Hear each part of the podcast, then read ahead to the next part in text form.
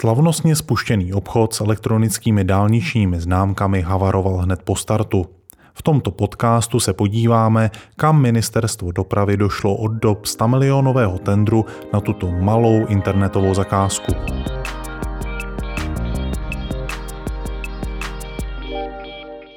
Dálniční známka, samolepicí cenina, přežitek dávných dob.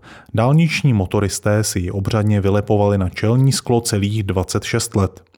Vylepování mělo 1. prosince skončit. Stát spustil webovou stránku, jenže ta nezafungovala. Plán zněl jasně, tak jako v celé řadě evropských zemí si přes jednoduchý e-shop dálniční známku koupíte. Tím zapíšete registrační značku svého auta do celostátní databáze. Původně chtělo ministerstvo dopravy za podle něj robustní systém zaplatit na 400 milionů korun externímu dodavateli. Nastala veřejná bouře, která stála křeslo předchozího ministra dopravy. 100 milionový e-shop také v mezičase dokázala na víkendovém hekatonu naprogramovat skupina dobrovolníků a vysmála se tak státu, který by nejraději všechny peníze prohospodařil na předražených IT projektech. Státní fond dopravní infrastruktury pak pověřil informatiky z vlastního podniku Cendis, aby vymysleli úplně nové řešení. Nakonec elektronické dálniční známky stály pouhou třetinu ceny původního plánovaného projektu ale pořád stovky milionů. Jenže smutný příběh nové dálniční známky korunovala havárie e-shopové webové stránky hned na startu. Na tiskové konferenci ještě ministr dopravy se svými kolegy stihnul ukázat, jak si známku koupit, aby se v zápětí celý web pod náporem uživatelů zhroutil.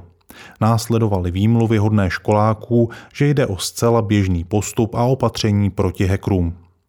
Nedotáhnout státní e-shop, neotestovat ho před ostrým startem, dokonce naplánovat zátěžový test na den jeho spuštění.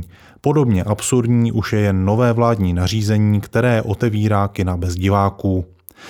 Pokud bychom mohli pro příště informatikům z Cendisu poradit, v Estonsku mají elektronické volby pravidelnou testovací fázi měsíc předem a Estonci v nich dobrovolně a v předstihu volí třeba oblíbenou památku.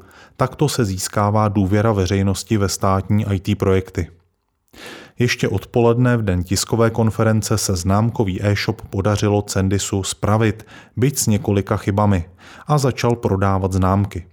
Český stát se ale mohl otevřeně přiznat, že projekt se šije horkou jehlou na poslední chvíli. E-shop mohl pár týdnů běžet ve zkušebním provozu, jenže publicita ministra byla důležitější a ta negativní se tedy povedla dokonale. Ministr se stal terčem posměchu a zároveň důležitých otázek. Takhle se řídí státní IT projekty a bude se v podobném duchu řídit třeba i dostavba jaderné elektrárny.